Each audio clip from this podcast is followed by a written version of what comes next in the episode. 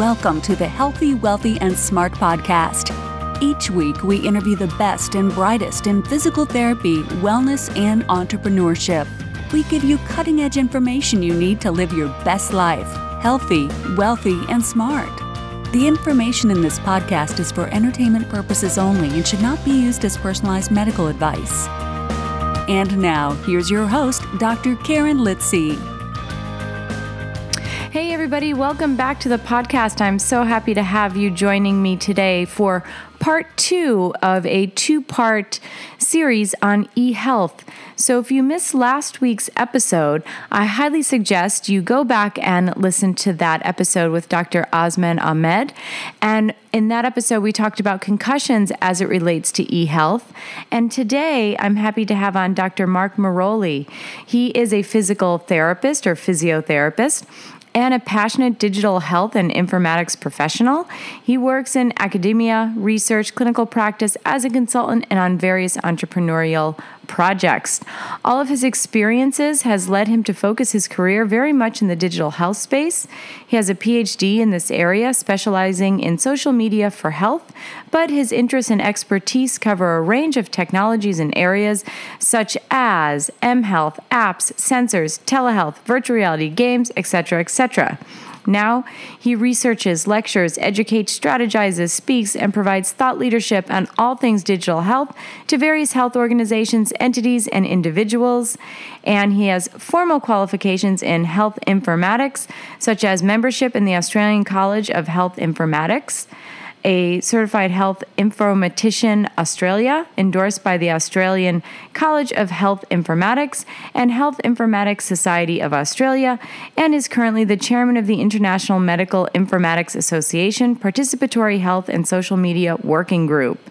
So, what a great person to have to talk about e health. And his mission is to connect professionals with digital health. So, Mark is great. I mean, if you're not following him on social media, I highly suggest you do that. If you want to get all of the information that we spoke about today, just head over to podcast.healthywealthysmart.com and click on the the link for this episode and you'll get all the things that we talked about one click one link. So what did we discuss? We discussed the many forms of digital health, what is digital health, the latest trends in e-health for business marketing and knowledge management opportunities for physical therapists to leverage health data for improved treatment outcomes and insurance reimbursements, which is what we all want, uh, and Mark's case for why health professionals should collaborate with tech companies to create digital healthcare products. So, Lots of great quotes, lots of great info from him. And I really hope you guys enjoy part two of this two part series on e health. It definitely got me thinking and also got me looking up a program at Cornell. So, but we talk a little bit about that during the podcast. And uh, before we get to this, I just want to say that I am fresh off the Women in PT Summit and feeling energized and and emotional and happy and overjoyed. And it was a great experience once again and exceeded all my expectations. And I want to thank Erica Meloe and Sandy Hilton for their love of this project and dedication and help with uh, co creating such an amazing event. And to all of the people who joined us in person and virtually, um, I thank you so much. It was transformative. And if you're interested, you can still join virtually. It's super low, it's $59. And you can see all of the amazing talks, including Lolly Daskal, Sharon Dunn, Nicole Stout, Ellie Summers, Dee Cornetti. The list goes on and on. It was just so good. And Dr. Sharon Dunn is the president of the APTA, and she was magnificent. So you can head over to um, womeninptsummit.com and get that virtual ticket, and you can watch everything that happened yesterday. It was amazing. So thank you to everyone. And of course, thank you to Mark Merolli for coming on and talking about the importance of e health. Hey, Mark, welcome to the podcast. I'm happy to have you on. Thank you for having me. I've been looking forward to us um, having a chat. I know. I feel like we've been going back and forth for like a long time. You get to know someone. Exactly, exactly. And so, speaking of which, I sort of read your short bio in the intro, but could you kind of fill in the blanks for us and give the listeners a little bit more about you? Yeah, okay. Um, it's a, I guess it's sort of turned into a pretty, uh, I guess, diverse uh, background for me. Uh, inherently, I'm I'm a PT, a physiotherapist, um, physical therapist, as you would say, um, and I've been doing that now for about 12 years. Uh, and I think, look, I guess to give you a bit of context, because obviously now I'm actually more a sort of digital health, um, e-health researcher, consultant, academic, uh, etc. But um, look, my, my background in PT is is sports, uh, musculoskeletal practice. I've pretty much worked in the private sector um, the whole time.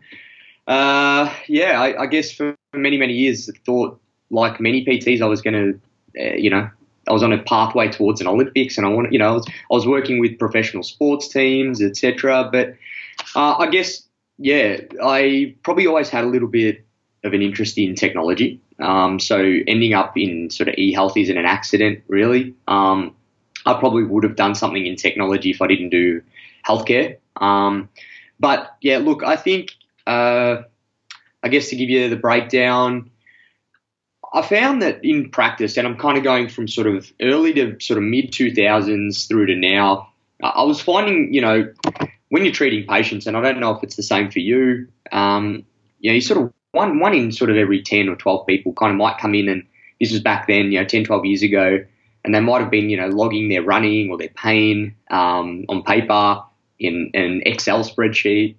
You know, and all of a sudden I'm sort of finding, you know, let the years go by, and people are coming in going, you know, uh, all these printouts from Wikipedia or um, you know, I watched this YouTube video or I asked my friend about this on Facebook, and I sort of, you know, you start to ask yourself that question, going, okay, everyone's you know, googling stuff, and and when, so you start to get a little bit interested in it. And um, I moved to London. I lived and practiced in London for about three years, and I think the whole e-health and um, you know, health online, digital was probably a little bit more established than it is in Australia. Um, probably just a little bit slower to adapt and adopt. And I think at that point, I just thought this is ridiculous. Like, you know, um, social media, you know, Facebook pages, Twitter was just sort of starting. Um, I'm thinking, yeah, this is really cool. Like, obviously, there are uses for these tools and technologies outside of business. Um, is healthcare, you know, following suit? Uh, are we, you know, is there an application for, you know, checking the internet and social media for your health management? You know, um, and essentially, I kind of, instead of coming home and doing a PhD on the thoracic spine, which I was planning to do, I ended up doing a PhD looking at how people um, use the internet and social media to, to manage chronic conditions and the outcomes they report and evidence based practice and all these sorts of things. And essentially, it's just been a steep learning curve that's thrown me right into health informatics. And I've done, you know, certification and training in that. And so now, like, I, I still practice PT. Um, but you know, just a nominal amount. Uh, but my life now is, is essentially consulting in all things digital health. Um, I'm a research academic. Um, I'm a senior lecturer at a university um, and essentially working on research programs uh, and, and teaching curriculum across all things, yeah, tech in health, really. So it's probably a slightly longer bio than you need, but that that's kind of how I got to where I am. So yeah, that's no, me. I think that's good because I think it gives the listeners uh, a little bit more of a chance to understand where you're coming from as we kind of go through the podcast. Yeah. And obviously, today we're talking about digital health or e health. And I guess the first question is: is how do you define that? Yeah, that's that's always a fun one to actually try and, and define because, I mean, look again. Long story short, digital health, um, you know, can mean pretty much whatever you want it to mean, depending on on your focus. Uh, you, will have guys working in in bioinformatics, uh, you know, biomedical science, working on genomes and phenomes and uh, exposomes, and, and essentially they would say they're doing digital health work. Um, people manufacturing prosthetics with 3D printers will say they're doing digital health work. Um, so I think digital health has kind of become this umbrella term slash, you know, almost almost sexy buzzword type of thing at the end of the day, e-health is pretty synonymous with that as well. I mean, you'd sort of almost look at them together. From my own personal opinion, I sort of try to break it down in a few categories. I mean, one is you could sort of say, all right, from an e-health perspective, we could be very much, you know, as relevant to PTs uh, the systems in place. So you know, electronic medical records, electronic health records, uh, telehealth, uh, remote consultations, clinical decision support, etc. Um, whereas, as I said, I don't know, to a clinical technologist, someone working in a, a respiratory lab or a sleep lab, you've got the technologies by a patient's bedside, right? So, um, you know, uh, digital CPAP machines and blood pressure monitoring and sleep monitors and ECGs and, you know, all sorts of things. Um, if they're collecting data, you know, they're a digital technology. Um, then you kind of go to the, I guess, call it consumer health tech space. So all the stuff that we kind of are probably pretty familiar with. So the online environment, the internet, social media, uh, websites, uh, apps, mobile apps, mobile devices, um, wearables, Fitbits, all that type of stuff. Um, and then I guess, yeah, um, probably the last category would be sort of like, yeah, big data, um, analytics, you know, people working in, in data science, you know, collecting, manipulating information and, and making sense of it. So, again, the, the point is it's just this big beast that it really depends on what, what lens you're looking through. Yeah, I mean, that is very all encompassing. And it seems like it takes up almost every aspect of one's personal health and life. I mean, no matter what, you're involved in some sort of digital health, if, yeah, if you so realize it or not. It's a, yeah, it's best to look at it really just like a big ecosystem. Mm-hmm. Yeah. You know, and, and, and yeah, that's that probably the sense. easiest way to think about it. Okay. So now that we have an idea of the enormity of e-health and what it is. What trends are you seeing in e-health right now? So should we, when we say trends, should we say um, again, sort of as more relevant to a PT? Yeah, let's say. Or? Let's say. Let's take a couple that might be relevant to PT, and then a couple that might be relevant to people in general. Kind of, yeah, sort of. Uh, uh, all right, yep, fair enough. That makes sense. I mean, look. Uh, a lot of PTs now, even though it's not really, let's call it new news, um, but I think we have to talk about social media as a trend.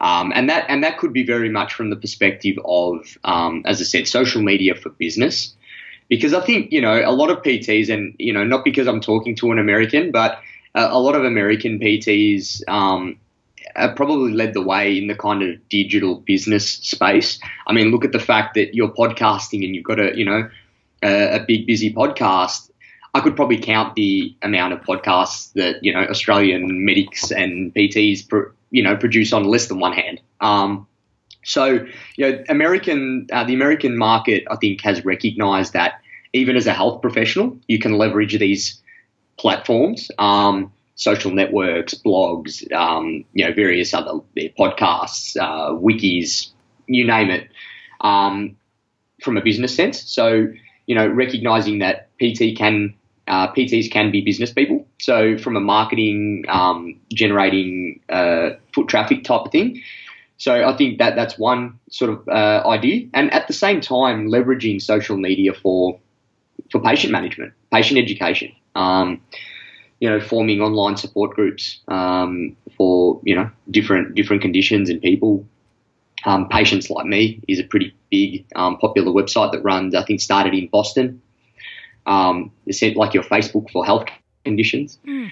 Um, but at the same time, I think one of the trends, and this is what I was talking to you a little bit about the um, knowledge management side of things, I think we're slowly starting to recognize that social media can be quite a valuable tool in your kit. Um, from a sort of almost professional development, knowledge management perspective. So the idea of kind of maintaining a, a digital professional presence on various platforms. Um, you know, LinkedIn, uh, using Twitter the way that we connect, um, but even using Twitter to source news and, and information. You know, look at um, look at the journal publishing model, um, where we're seeing articles tweeted before they're really even you know released. Um, you know, online ahead of ahead of publication mm-hmm. type of thing. So it's you know I think we've started to recognise that that social media play a pretty significant role. Um, not to mention obviously that you know, and this is almost the big data side of things that you know social media as far as trends go um, are starting to you know be mined for their information. So, you know, Twitter conversations, hashtags, um, you know, Facebook content, even even smart recognition of you know it's crazy stuff, but some of the algorithms now that can recognize content in a photo, you know, so mining data from Instagram. I know. So that is know, crazy. Every time that So- happens, I'm like, how does it know? I know, I know. Um, but the idea is uh, obviously social media is a research platform, right? Um, so, so I guess yeah. So social media is one trend that we can't ignore, even though it's not really new. Um, it's hard to it's hard to have a conversation about this sort of stuff without talking about devices. So, you know, as I said, uh, apps, smartphones, um, various sensor-based monitors, um, as said, wearables. Um, which is an interesting one too, though. Um, and this is a conversation I have with colleagues in my department outside my office. Um, you know, the wearable market, um, and when you look at some of the, um, you know, acceptance, adoption sort of models, you know, almost wearables have found themselves sort of slipping off the other side of the curve now, where, you know, they're fun and they're new toys, three months, they're in the bottom drawer. You know, because I think the idea being that yeah, it's great to sort of track this information. What does it mean? Does it change my health behaviors? So we're starting to see a real push towards, you know, making these technologies more accountable now and actually evidence based. So, and, and I mean, look, the, the, the monitoring market, I think PTs really should be a eh, PTs, if we're going to say PTs, should be aware of and across, because if you think about kind of all the, you know, we're almost a movement based profession. Um, being able to sort of collect that type of information and mechanics um, through digital means is, is actually quite important. Um, telehealth, again, that's probably one thing that's worth talking about. Uh, and again, probably found that the USA has probably been a bit more advanced in the sort of remote consultation market.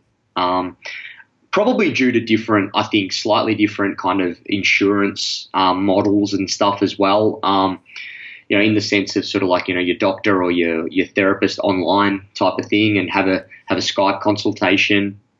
That that's still a pretty significant barrier here in Australia. I'm not 100% positive of the US market, but you know, it, it, there's not a lot of programs funded, um, whether publicly or privately, uh, for telehealth but we know we need to change uh, in that area, you know, especially people living in rural and remote communities that don't have access to care.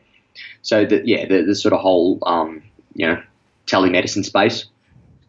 And I guess, look, the, the, the sort of other thing to talk about um, is, is data analytics. Um, and this is very much a watch this space, but in terms of opportunities for professionals, especially professionals, I think, um, with a health background, to get into um, future proof themselves or give themselves real opportunities, this idea of, of making meaning out of raw data um, and information is huge. You know, all these devices are doing is just collecting oceans of information, but what do we do with it, right? So data analytics is just a huge area now. Um, and even if you look at, you know, what went into the US um, precision medicine initiative and the millions and millions and millions of dollars, billions of dollars spent on that, um, you know, big data is not going away anytime soon. So, look, I mean, that's a bunch of trends. Uh, we could talk about a bunch of other things if you really want. Um, you know, Internet of Things is probably a phrase you've heard too.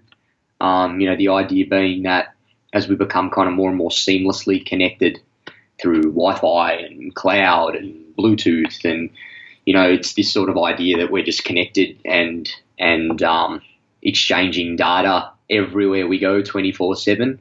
You know, the idea of smart homes and your fridge telling you to buy more milk because it knows there's no milk in there, and um, you know, your your mirror in your bathroom being able to tell you how many pounds you've put on after Christmas or Thanksgiving. Uh, you know, so the Internet of Things movement is something that you know the the always connected to the internet uh, notion is something that I think you know we need to be aware of. Um, and look, then I think you know there's exciting movements going on in the virtual reality, artificial intelligence sort of space too. So I guess if we probably don't want to get bogged down in too much detail, but there, there's a lot happening in the digital health space, and it's it's a pretty exciting time to be working in digital health. And I think one thing that I want to go back and touch upon a little bit deeper is sort of the data analytics, data Yeah. analytics. Sorry, Data or, or Data. data, or if you're in data, or Yeah. data if you're an, an American. Yeah. Um, so the data analytics. So as a phys, I mean, this seems like a space where the physiotherapy world can really Mm-hmm. make an impact by showing our value to whether Yep. it be payers, to companies, to individuals. So Yep. how does it because this is something i'm really interested in which is why i want to talk about it more but how can we as a profession or even as an individual within the profession leverage some of this data data and Uh, data. data and Yeah. and kind of move Like- like- forward with that play play a role in it. yeah I mean, yeah, look, that, that's a really good point. Um, and I, I actually, it's funny that you mentioned that because I had a I had a meeting. Perfect example is I had a meeting just yesterday um, with with representatives from one of our big banks. Um, and, and this is again some of the great stuff I get to do at work now, where we, we are always talking to industry partners and looking at what we can do together and et cetera, et cetera. And um, you know, talking about some of these different technologies and how they can again play a role in in data collection, because we we had this exact conversation. You know, information is power type of thing. Um, and obviously, you know, the private health insurance market, I think that's a universal trend, you know, is always pushing to sort of, you know, make sense of the information they collect. Because at the end of the day, um, you know, if we understand trends and the impacts of different therapies and, and whatever, I guess we can either better mobilize funds um, or, you know, put resources into things that, that need it from a slightly more cynical perspective, I mean, from an insurance market, it makes sense to, um, you know, make sense of data because if we can, you know, improve people's health outcomes, they're going to, you know, probably manage themselves better and not use their insurance um, because that's what costs money. Um, but look, I, I think from, I guess, in simply put, um, like the PTs, the idea of a, a PT sort of you know being across data analytics and, and where they can actually play a, a really important role in that in that space is I think because I mean at the end of the day, you know it's it's the sort of the practicing health professional's role to have an intimate knowledge of healthcare. And you know in particular you know this really comes back to consumer directed care. It, it's about the patient right? And we have an intimate knowledge of the patient journey. You know, so you know we we understand what patients are going through, how they access healthcare, um, how you know how a therapy session runs, how how a treatment plan runs, um, you know, and we practice using evidence based practice, and you know we we have a real role in sort of scrutinizing and evaluating, et cetera, et cetera. So in that sense, I guess the, the term would probably be meaningful use you know, and, and that's sort of a term that gets thrown around a lot too. But I think that's where PTs, you know, can can be quite influential in this space um, because they, they they know the industry. I guess if you want to if you want to say that, yeah and ma- yeah, and, and essentially, yeah, it comes it just comes back to like what we said, making being able to make sense of data, um, not just collect it, but actually turn it into something, has a significant implication on you know the direction of healthcare, um, what we're spending our money on, you know, what we should be focusing on, etc.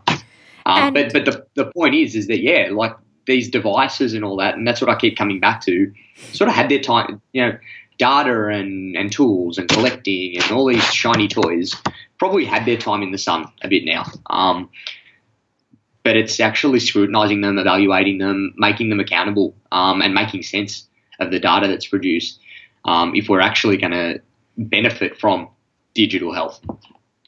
and it seems to me like it's such a daunting task so how does one take something that seems so huge and kind of break it down step by step in order to say it's one thing to say yeah we'll just analyze the data or we'll you know we'll just look at or break it down but it's seems like that's a, a big task so how does one break that down in order to make it meaningful Look, uh, it is a huge task, and and the point. I mean, this is kind of where individuals and clinicians and the research fraternity and all that need to come together.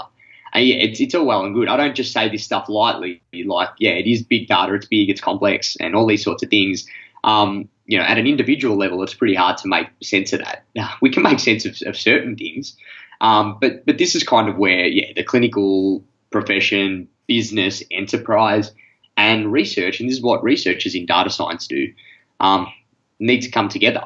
You know, it's it's not like it's not a lone journey. I, I don't think. Um, yeah, you, you, can't just say we're just going to make sense of it. Uh, I, I, think I think it's it requires a team of people uh, in in the know you know in the know to actually make you know meaningful sense of it.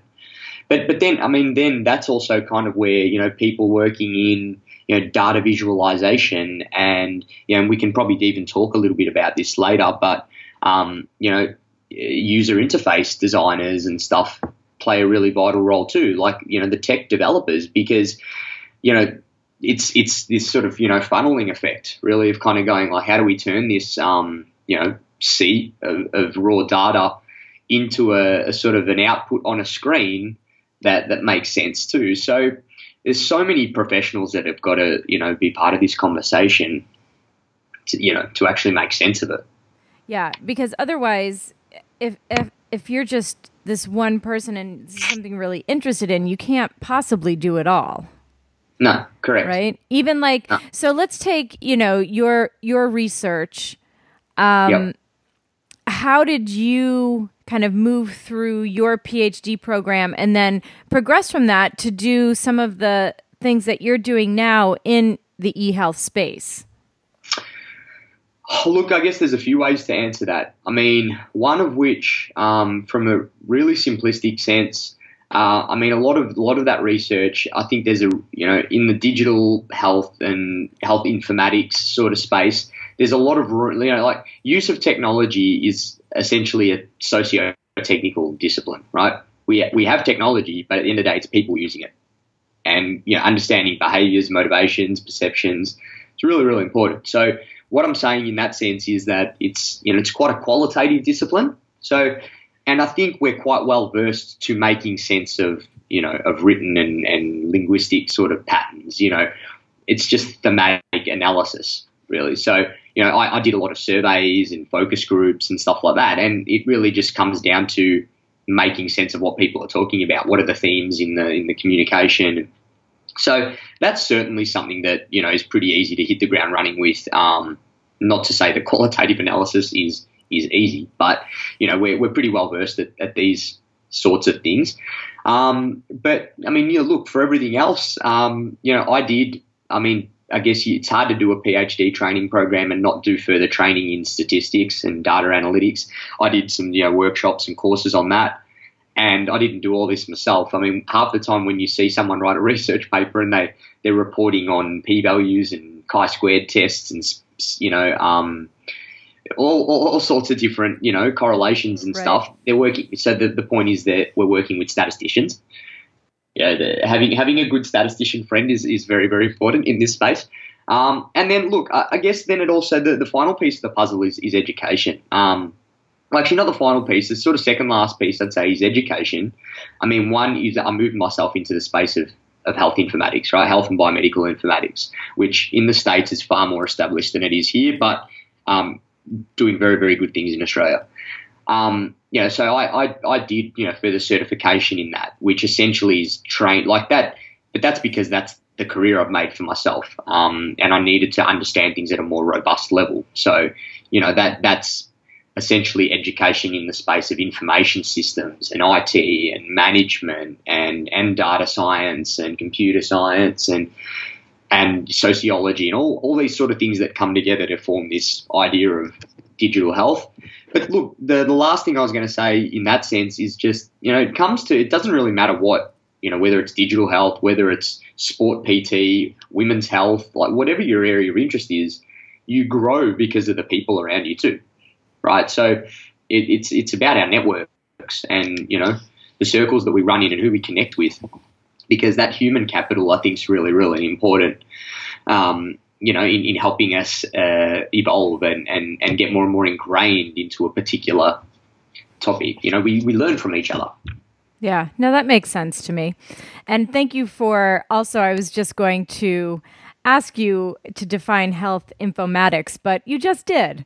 So, well, yeah, I, well, there's kind actual, prop, well, yeah, essentially, what, how would I define that? Um, yeah, it's really just the, the science of, or I mean, it sits at the intersection of health and technology, of course, but it's really just how we collect, store, manipulate, and make sense of information in healthcare. Um, that's probably the simplest definition I, I, could give, but it is very much a multidisciplinary, interdisciplinary field.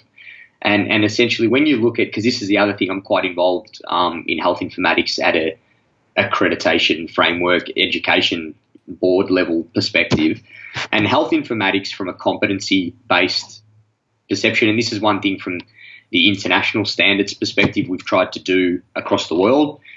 It's a competency based profession, you know, and, and it very much sits around these disciplines that I just talked about um, health science, uh, information systems, IT, data science, sociology, management, um, you know, all these kind of uh, the skill sets that make up a digital health professional. Yeah, and thank you for that because I, I, know no, okay. you kind of kept saying, I'm like, I hope people understand what he's saying here. Okay. Um, they, they can Google it. They can Google yeah, biomedical informatics. Yes, you can Google it.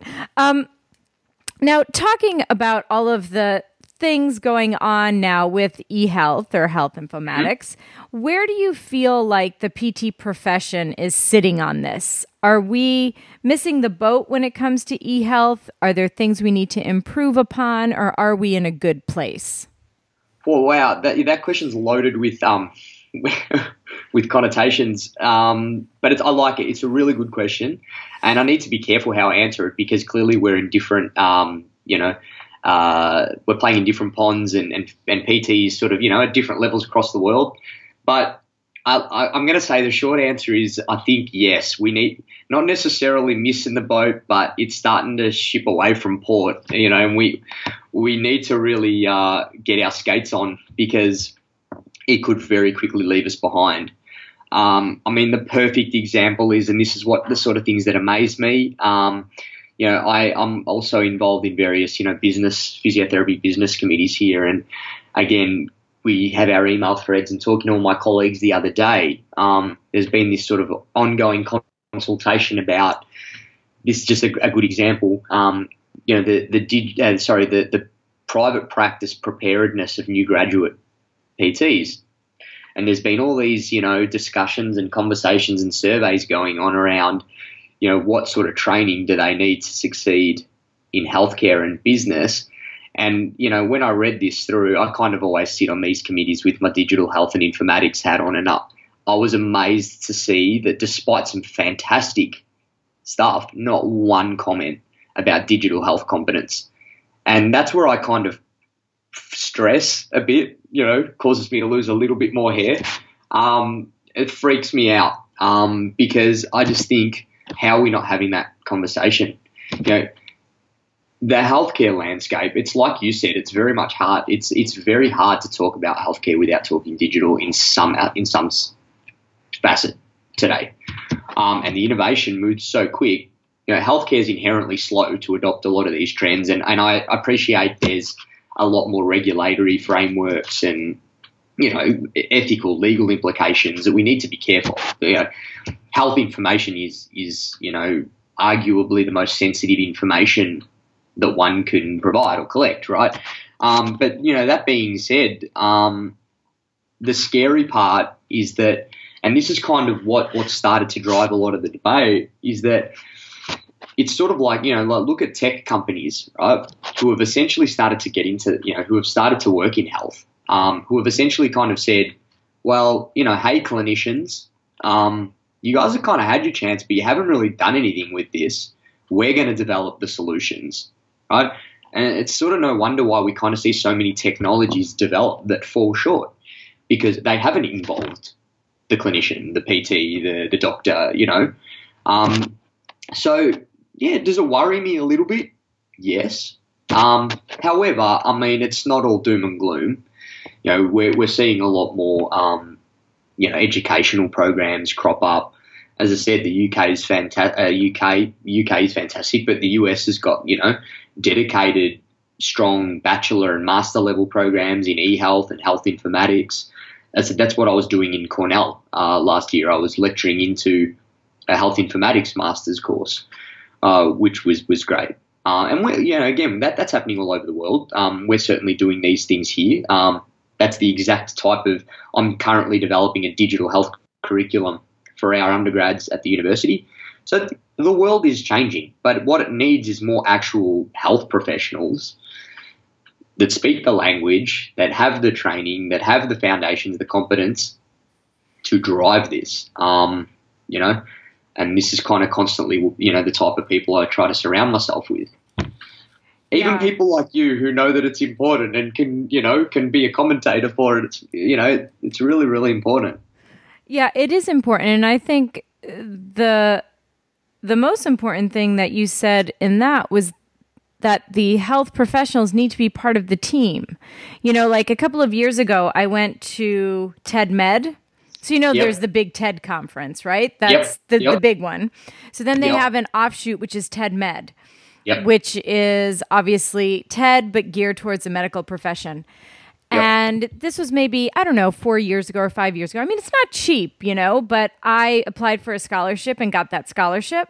And so I went. Congratulations. Yeah. Very good. Th- yeah. Thanks. So I was at this TED Med conference with 2,500 people. Ask me how many physical therapists were there or physios.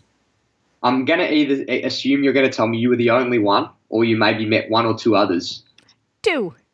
There one, one was a presenter, Yep. Cole, Cole Galloway, who started Yep. this thing called Go Baby Go, Yep. um, and me. That There was it. Two, Yeah. two people. I know. And they had this sort of like area where I think they called it the nest or something like that. And that's where all Uh-huh. like new tech and, and new um, apps and, and things like that were just kind of showcased. Yeah. And not one of the people that I spoke to were in the medical field.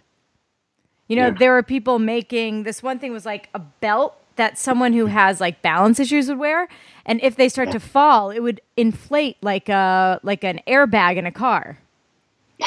Interesting. You know, because it went with like sensors, like movement sensors. So I guess we, we don't we don't want to see up- people bounce, huh? yeah, they would like fall. And I remember talking with them, and I was like, well, a lot of falls tend to happen in the shower, getting in and out of the bathtub. I- don't think. Are they're you wearing your belt the in the shower? Yeah. And they were like, oh, Yeah, Well, there you know, go. I mean, okay. no, perfect So, example. perfect Yeah. example, right? Yep. Um, and so I'm like a huge proponent of saying like a PT should always be at TED Med.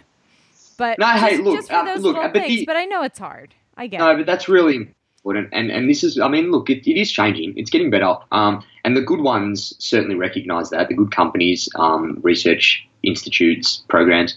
You know, this is why we've sort of seen so many. You know, the rise of participatory health, which I'll mention. Um, you know, the, the citizen science movement, and even just the, the idea of co-design. Um, you know, and and good design companies, especially those working in health, know that you know, to really solve problems in health, whether that be through the development of a product or service, you need to have a well developed and rounded out stakeholder team. Um, from from the inception of the project all the way through to the end, to to you know, quality control.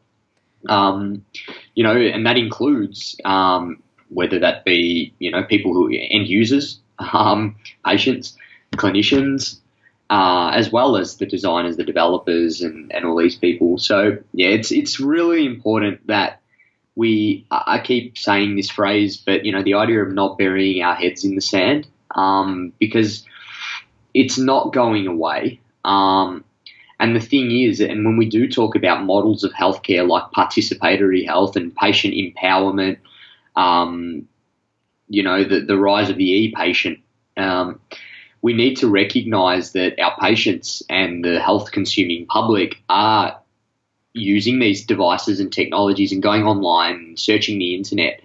So, wouldn't it? I mean, I, we don't have to be enthusiastic about it, but wouldn't it make sense to at least either be there to be part of the conversation, or at least understand what goes on. Um, and so, you know, in that sense, um, I, I, think part of what you were asking me was about how we can, you know, get involved and play a role. I mean, yeah, I think one is to, to wade in. Um, doesn't mean you need to be an enthusiast or, you know, be super active, but, but start following some of the social media conversation or testing devices, um, using apps yourself and see what you think.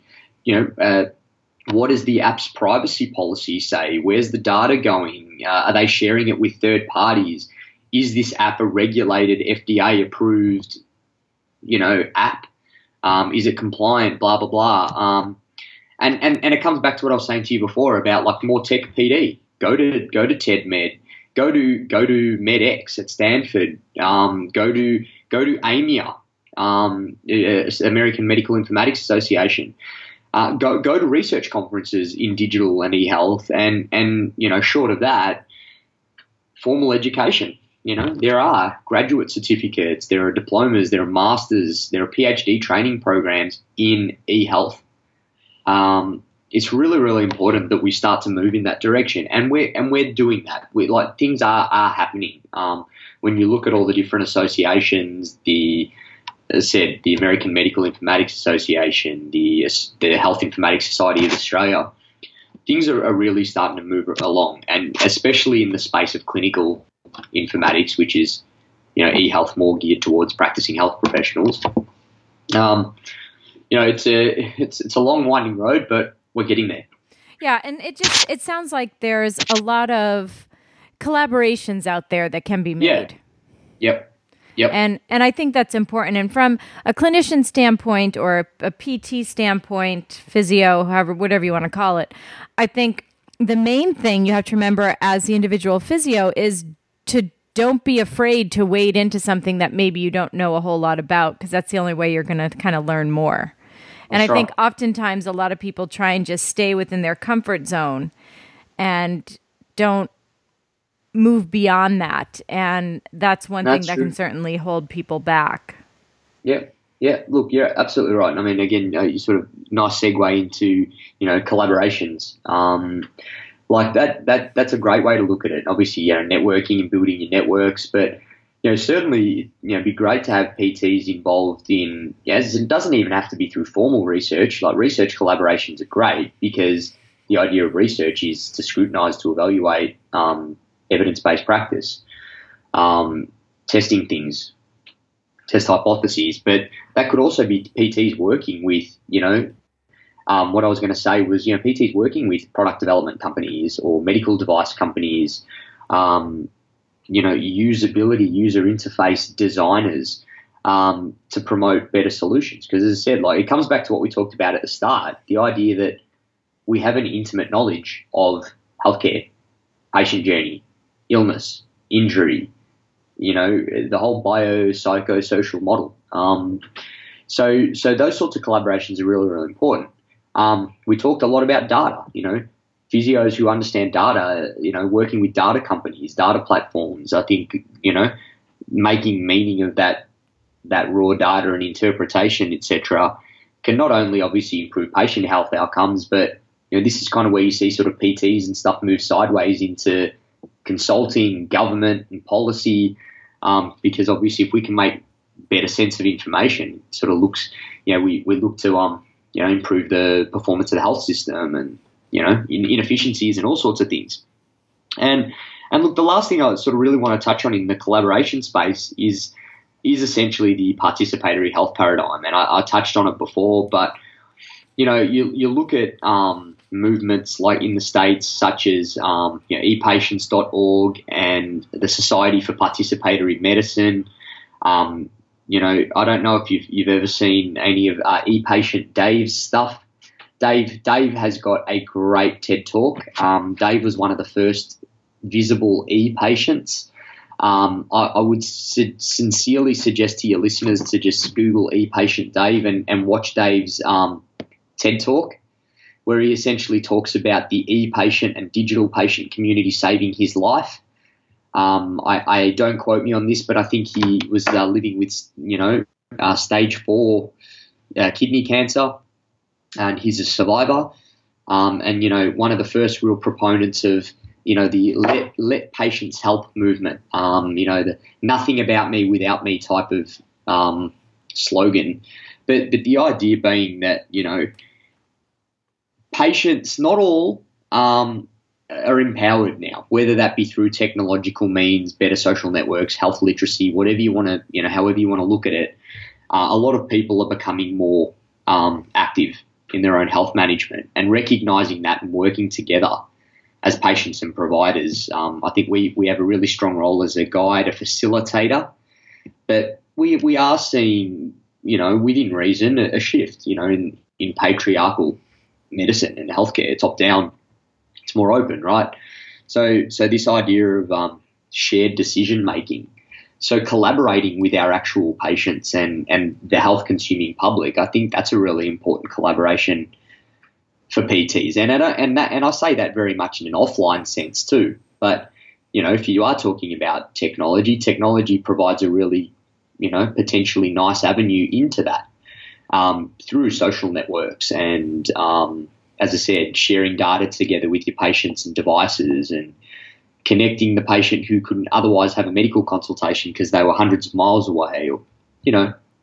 Yeah. So there's a lot, there's a lot that can be done. Um, but again, I, I guess sort of in summary type of thing, we, we do need to recognize that with technology comes unintended consequences and risk and all this sort of stuff. But um, I think part of the part of the way that we're going to wade you know through all of that and filter the noise is by by by playing more, by being more active, by testing, evaluating. Um, you know that that's my I don't know two cents worth. And I think that was a great 40 minutes of your two cents worth um, and a perfect way to kind of end uh, our little chat here. But I have one more question and okay. it's something that I ask everyone at the end of each episode, and, and that is. Yeah, I'm putting you on the spot. I should have said. I keep saying this to everybody. I'm like, I should have said this beforehand. I just always forget because, like, we chat beforehand a little bit to just kind of. Nah, it's all right. Anyway, all right. So, um, the question is, knowing where you are now in your life and in your profession, what advice would you give yourself as a new grad, straight out of physio school? Wow, that's a really great question. That's a really, really, really good question. You're going to make me talk to um, you know, 22 year old Mark, eh? Um, I, I think. All right, here's one for you. Uh, digital health aside, it would be to recognize that um, our jobs and our work, um, the health profession, physical therapy, is a bit is is just part of a bigger picture. Um, don't take things too seriously. Recognize it as a big wide world out there, um, and that you know your relationships and your work as a physical therapist will only be strengthened by you know, seeing the world with your eyes open and recognizing that there's a bunch of professions out there. There's a bunch of people doing lots of great things out there. Um, because, you know, studying physical therapy is very rigorous. It's very full on. Um, and you can very easily be forgiven for thinking that it's kind of the only thing that exists. Um, so, so I think opening your eyes to other experiences and opportunities um, and I kind of feel like, you know, the 34 year old version of me, um, you know, certainly probably ended up in that situation in that um, I'm certainly not doing exactly what I thought I'd be doing uh, when I graduated, but it also, you know, the experiences also help you um, start to become a little bit philosophical. So there you go. There, there's my uh, there's my answer for you.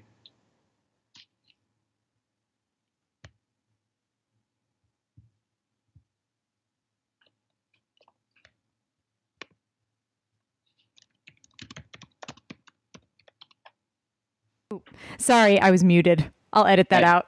Yeah, sorry. sorry. I, I, I, I, sorry. I was, to- the last I was totally muted because I mute myself. I'll edit that out. Sorry. Whoopsies. Um, yeah. I just saw a mouth moving, but I couldn't hear anything. sorry. At any rate, so what I what I said was, how can people get in touch with you if they want to find you? No, look, I'd, yeah, I'd love to hear from people and stay in touch. Um, Twitter's always a really great, great one. I'm always on there um, at Merolli. Uh, you can probably give him the spelling M E R O L L I M for Mark on the end at Merolli M. Um, I'm on LinkedIn. Um, be great to check. I, you know, I'm, I'm online, markmerolli.com. Um, check me out at the web on the web.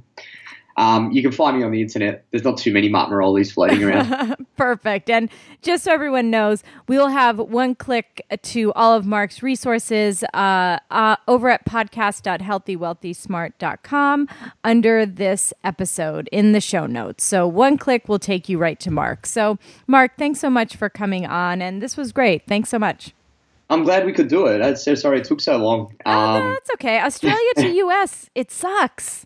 Uh, we've done well. It's like you, you've you've ended up eating into your evening now, and I'm um you know I'm it's like 11 a.m. now, so there yeah. you go. There's my day disappearing. So exactly, exactly. it's Australia's always tough, but thanks so much, and everyone, uh, thanks for tuning in. Thanks for listening. Have a great weekend, and stay healthy, wealthy, and smart.